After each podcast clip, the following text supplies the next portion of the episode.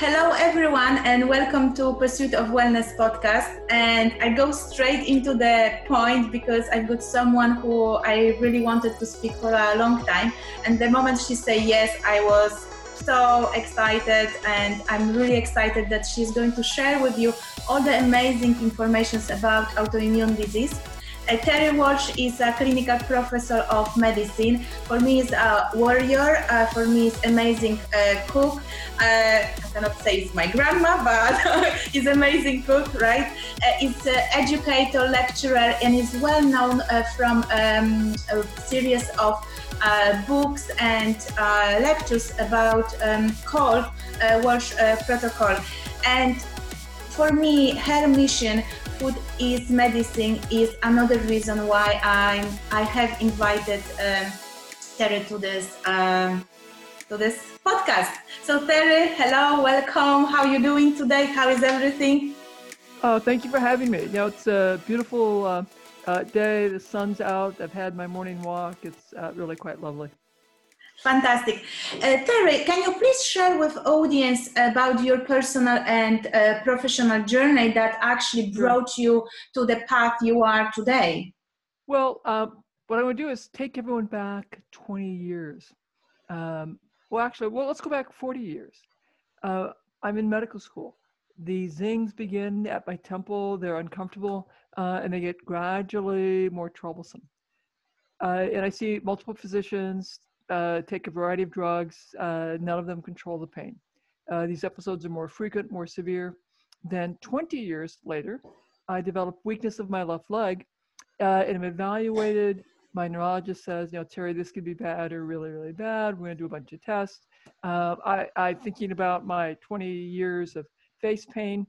I don't want to be a burden for my family, so I'm secretly praying for a fatal diagnosis. Uh, but the diagnosis I have is multiple sclerosis. I see the best people, take the newest drugs. Um, I go I go downhill very rapidly. Within three years, I'm in a tilt recline wheelchair. I take mitoxantrone infusions. I take Tysabri infusions. Uh, then I go on to CellCept. Nothing helps. I am too weak to sit up uh, at my desk. I order zero gravity chairs. Let me recline back with my knees higher than my nose. And I learn to let go of my future and just take each day as it unfolds my zingers continue to worsen. Uh, and uh, I um, do the best that I can. I decide that I need to read the basic science. I begin experimenting on myself. The speed of my decline slows. And then I discover a study using electrical stimulation of muscles. I convince my physical therapist, let me try that. Uh, the test session hurts really bad. I mean, really bad. Not as bad as my face pain, but it's very unpleasant. Still, at the end, I feel great. And, and my therapist says, you know, Terry, it's the endorphins. So I began doing e-stim as part of my rehab uh, as intensely into as much pain as I can tolerate. I also discovered the Institute for Functional Medicine at this time, take their course in neuroprotection.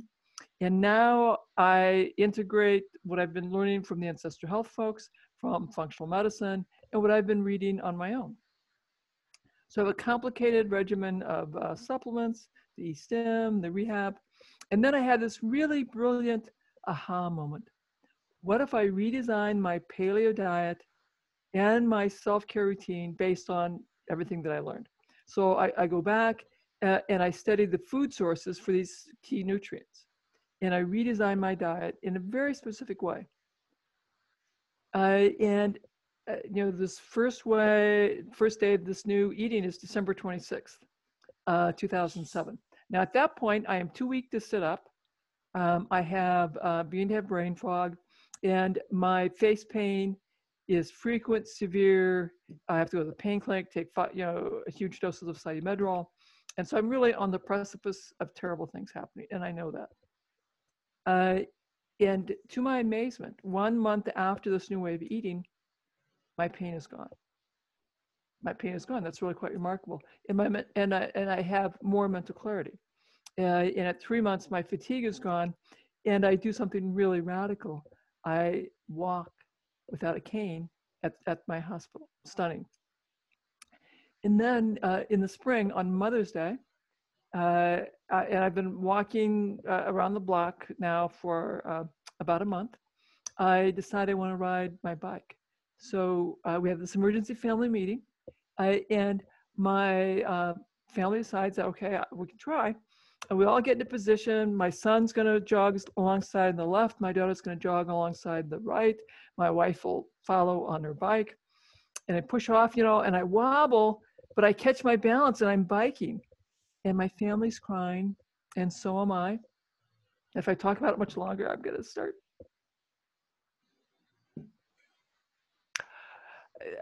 It was at that moment, you see, that that because I had uh, accepted that there was no recovery, and I had learned to take each day as it unfolded. Mm-hmm. So even though you know I have I, I have more mental clarity, I have no pain, I'm walking with a limp but no no cane. Even though I'm remarkably better, I didn't know what any of that meant because I was just taking each day as it unfolded. But the day I rode my bike, I understood that the current understanding of multiple sclerosis was incomplete, in that clearly I had remyelinated, I had reconnected a lot of stuff in my brain, and who knew how much recovery would, would be possible.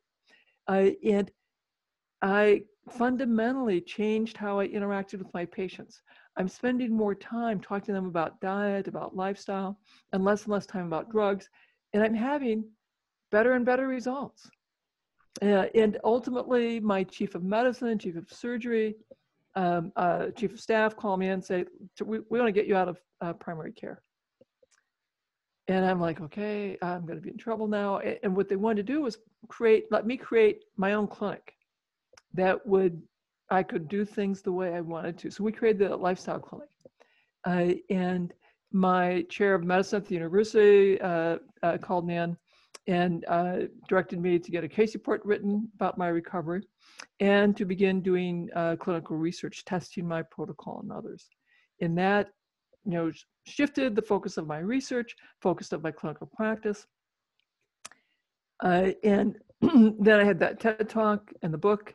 Uh, and so now uh, my mission, if, if you all accept it, is to change the world and teach uh, clinicians and to teach patients like oh my god there is so much we can do.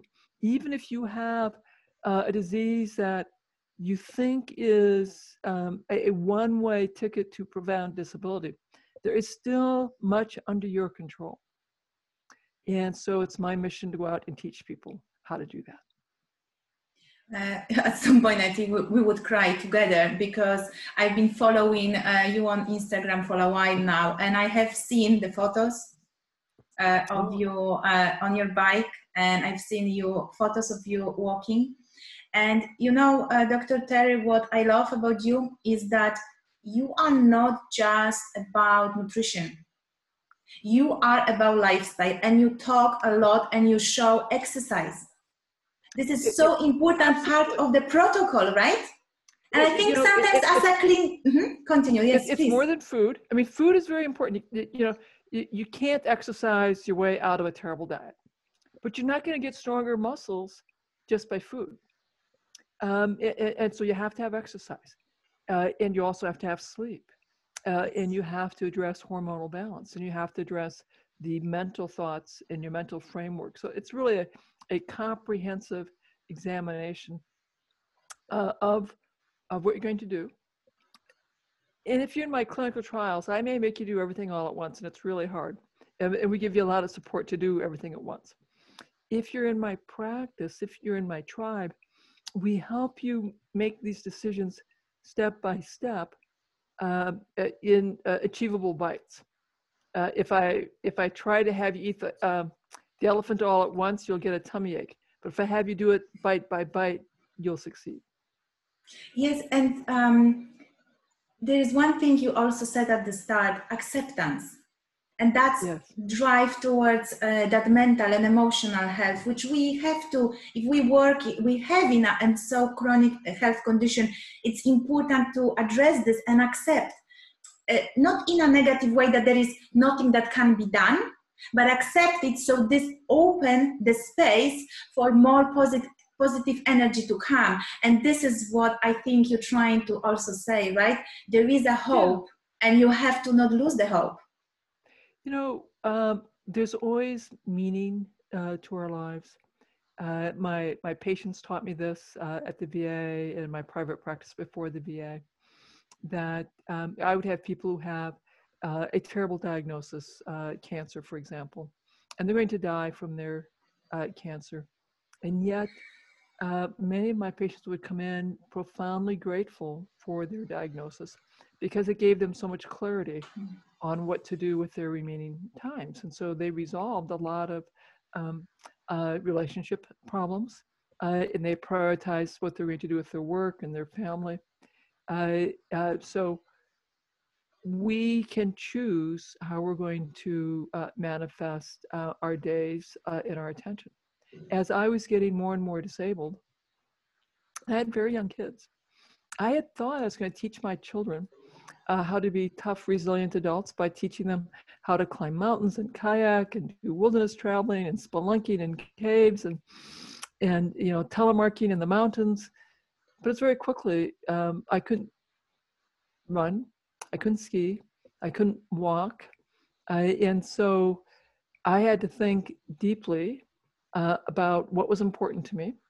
Uh, and uh, the, seeing those two children grow up to be emotionally successful and financially successful adults. Uh, and so, well, I, I got down to all I had were my choices. I could choose to go to work. I could choose to do my little workout. I could model that, yep, life's not fair, it's difficult, but you do the best you can anyway. And I could choose to realize that you know, I'd been very concerned about how were my children going to learn responsibilities. They had chores, and you know, both my kids were pretty distressed that they knew more about dishwashers and uh, washing machines than their friends, and it wasn't fair. And I'm like, "Yep, you're right. It's so not fair, but life is not fair. That's and we have to, yes. those are your chores, and my chore is going to work, and yep, we're going to have to do that." Yes. And then yes. stamp the little feet, you know, and say, you know, uh, and we sort of laugh because they, they would say, I think you're glad you have MS so you can lecture me. uh, uh, bo- both my kids uh, have grown up uh, to be uh, successful adults, and they look back at um, how much they they um, benefited from the model, the role modeling that we did, and the fact that we talked about yes, life's not fair, but you do the best you can anyway. Yes, the acceptance. Uh, Dr. Terry, you are walking example that food is medicine and exercise is medicine and you can find your way out if you want. Uh, today we are talking about the foundations of autoimmune disease. Um, you so much specialized, um, I call it specialized functional medicine does not have specialty. We're looking for root causes, right? But let's explain for everyone who does not know or who try to find out what's going on with them. What is autoimmune disease? Well, our current understanding is that the immune cells are revving up an excessive amount of inflammation to parts of our body that we think are, are healthy and should be functioning normally and should not be having this uh, destructive level of inflammation. Inflammation occurs when our immune cells perceive that there's been damage uh, by infection or by trauma or, say, a chemical burn or a heat burn, cold burn. And the immune cells come in to repair that damage. Uh, and so the autoimmune process is the immune cells perceiving damage uh, uh, to an area, and then they do the job they're assigned to it to go, to go in uh, and dissolve and replace uh, that area. Uh, but when we're damaging tissues that are functioning well, that's not in our best interest and we have more appreciation that you know every year there are more uh, conditions that are put on the list of having autoimmune processes as part of the problem or likely autoimmune probable autoimmune or definite autoimmune and, and so i spent a lot of time talking about do we have excessive inflammation? Are there autoimmune processes going on? And what could we do to help uh, calm our immune system and help shift it more to what we call the resolution phase, where everything is calming down and we're getting back to a normal maintenance. Uh, and of course, there are, lot, there are many things that we can do that are part of that, uh, that either uh, pour gasoline on the fire, so to speak, or put a blanket on the fire and let it uh, uh, uh, extinguish. Yes, yes, that's why we uh, we're saying that inflammation uh, is a good thing if it's uh, if if if plays their physiological and biological functions. The moment it's, it's overrides or is hidden, it's problem. If we if we can't uh, have inflammation, then I would not be able to repair the wear and tear that happens as as part of aging. And I'm uh, you know, I'm getting older now, so I, I, think a lot about that. I want to be sure that I can uh, uh, repair everything. Um, I, I, want to be sure that I can identify an infection and you know get, get rid of that. Particularly now with the pandemic, I want to be sure my immune cells can readily uh, see that virus and and take care of it. And I want to be sure that my immune cells can see malignant transformation, those pre-cancer and cancerous cells, and get rid of them because every day we have some cells that transform into cancers. So, absolutely, I need my immune cells to be strong enough to do those things. But I also want them to be able to quickly uh, go into the resolution phase where everything's is been taken care of, it's quiet. I'll, I'll go back uh, to that calm state. Beautiful. And what are the most common triggers to developing autoimmune disease or disorder? Is disease well, or disorder? Correct. Uh, so the autoimmune processes. Uh, one of the early steps is the development of increased intestinal permeability. Uh, uh the shorthand is leaky gut. Uh, and that is when the um, immune cells uh, in the cell walls in the gut open up these little gates, and incompletely digested food proteins can get from the inside of the uh, intestine into our bloodstream.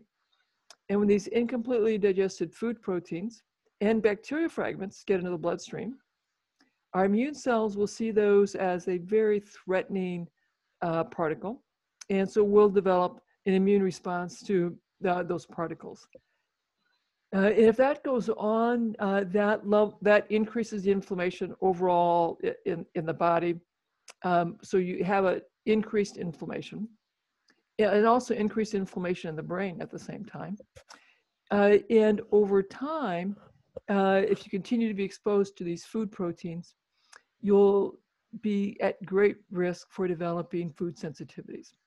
Uh, and again, depending on your genetics and your microbiome, uh, and all of your previous viral infections, these food proteins might have an amino acid sequence that looks similar to my lung tissue so that I get asthma, similar to my skin so that I get psoriasis, similar to my thyroid, then I get autoimmune thyroiditis, or in my case, similar to my brain.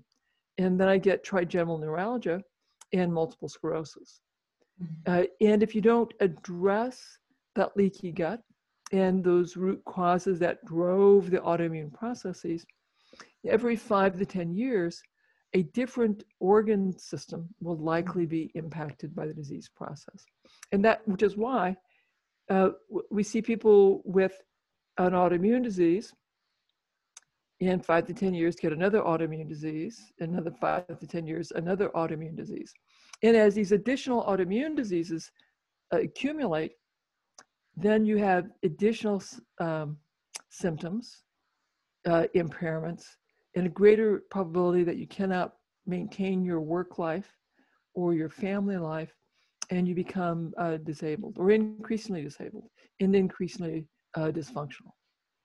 Right, and stress uh, also triggers the uh, gut integrity, right? So definitely the Correct. stress is another reason that could trigger so, and develop leaky gut. And once you develop a leaky gut, um, um, you know, uh, uh, uh, Alessio Fasano sort of talked about that as uh, the, the uh, early, early first step in developing an autoimmune process. And it may take another five to 10 years to get an overt autoimmune diagnosis after the leaky gut. Mm-hmm. You want to go back then to uh, repair the leaky gut. Uh, and of course, there are uh, a host of things that we do in our clinics to help people with leaky guts. Um, we we think carefully about what are the triggers. Are there food sensitivities? Are there bacteria problems? Are there mm-hmm. fungal problems? Uh, are there smoking uh, issues? Are there other toxins in the environment uh, because of air and water pollution? Are there um, uh, occasionally you have people you know, with prescription medications that's part of the problem. Uh, maybe alcohol is part of the problem. Uh, maybe you have a ultra athlete who is uh, uh, training so um, so hard uh, that they're adding to the stress of the intestinal permeability issues. So I, I consider all of those factors address them one by one uh, and then we talk about uh, things we can do to help heal uh, uh and repair the gut. And the gut's a very, um, you know, our gut is a very active uh, area. Uh, if I look at chemotherapy, where we take drugs that lead to um, a lot of damage to the mouth, esophagus, stomach, you know, all the way through. Once you stop the chemotherapy, that will heal up in 10 to 14 days. So once you stop the offending problems and you provide the proper nutrition, the uh, leaky gut will heal up uh, really fairly quickly. The biggest challenge is to help people address all of those triggers. Yes, yes, I agree that that you said the process is not that easy. It's pretty hard because you have to address few components, not just one, but also, as you said, all the support you are getting um, is just helping you step by step to achieve the better health and whatever you wish uh, for yourself. Uh, Terry, I've got one more question, right? Yes. I would like yes. to ask you what are the most effective supplements uh, to support, like three or four most effective supplements to support auto condition? Can we say like that? So the, the most important thing we need to do is improve our vitamin D levels. Mm-hmm. Um, and when I make that observation, I also want to remind people that nearly every supplement study uh, has been relatively ineffective. So if you think you can, I can take a great vitamin D supplement, get fix my level, and do nothing else, you'll be disappointed. So uh, I do want you to fix your vitamin D, address all your diet and lifestyle, but monitor your vitamin D level and get your vitamin D level up to the top half of the reference range. Now, vitamin D also requires plenty of calcium, magnesium, vitamin A, vitamin K, and lots of gravity. So now we're back to my favorite supplement exercise, jumping. you know, I think vertical jumps are a great exercise. Vibration plate is a great exercise electrical stimulation can be a, a wonderful supplement as well. Um, and I would focus uh, on that. Uh, uh, for many, uh, supplemental omega 3 uh, fatty acids uh, may be mm-hmm. helpful mm-hmm. as well. And, and, then, depending on the history, I may, I may provide and recommend additional supplementation. But yeah, I think if we start with vitamin D, fish oil, um, I, I, would also really like to see people take uh, liver, eat liver once mm-hmm. a week, or take mm-hmm. organ meat capsules. Mm-hmm. Uh, beautiful, beautiful. And again, we're coming back to whole lifestyle approach. It's not just supplement. My question was about supplement, but you nicely went around and you say, you know what? Is all about bringing everything uh, together. Uh, can you tell us how people can actually join this multiple sclerosis project? Because yes. I know that you're running now the project. So uh, uh please come to my website, terrywahls.com forward slash diet. That'll give you a one page hand, uh, handout of our uh, the diet that I use. Uh, and if you go to my webpage, uh, you can sign up for the newsletter because uh, we do little summaries of the research that I'm looking at, and I'm uh, scanning 200 to 400 different research studies uh, every week. So, uh, and the ones I like to talk about are the ones about diet, lifestyle, exercise. Um, so you get to hear the latest research, and um, we also periodically do free five-day challenges to get people fired up and excited about taking the next step in their healing journey. Um, we'll have uh, our next ones at the at the end of March. I'm not quite sure when you are uh, airing this, but if you're doing it the next couple of weeks, uh, I can do this my website. if it's needed. Yes, yes. Um, so if you, if you go to my website, uh, you'll see a, a link to uh, sign up for the five day challenge. It's free. We've run it for thousands and thousands and thousands of people. We've helped them transform their lives. And of course, we would love to help transform uh, your life as well. Beautiful. And uh, Terry, how can we find you on social media? Oh, that's right. At Dr. Dr. Terry Wahls, T E R Y, Wahls, W A H L S. That's my Instagram handle. It'll be lots of fun. You see what I'm eating, what I'm doing, uh, uh, the exercises I'm doing. So that's uh, really a great resource. My Facebook and Instagram is Terry Wahls, T E R R Y, Wahls, W A H L S. And my website is terrywahls.com. Beautiful. Dr. Terry, thank you so much. I think it was uh, amazing to hear all these tips and I think everyone can pick one bit uh, from it. And um, I hope we can maybe discuss and chat one. Uh, there is so much about autoimmune disease that we can learn from you, Dr. Terry. Thank you so much. Thank you very much. Look after yourself. Bye bye.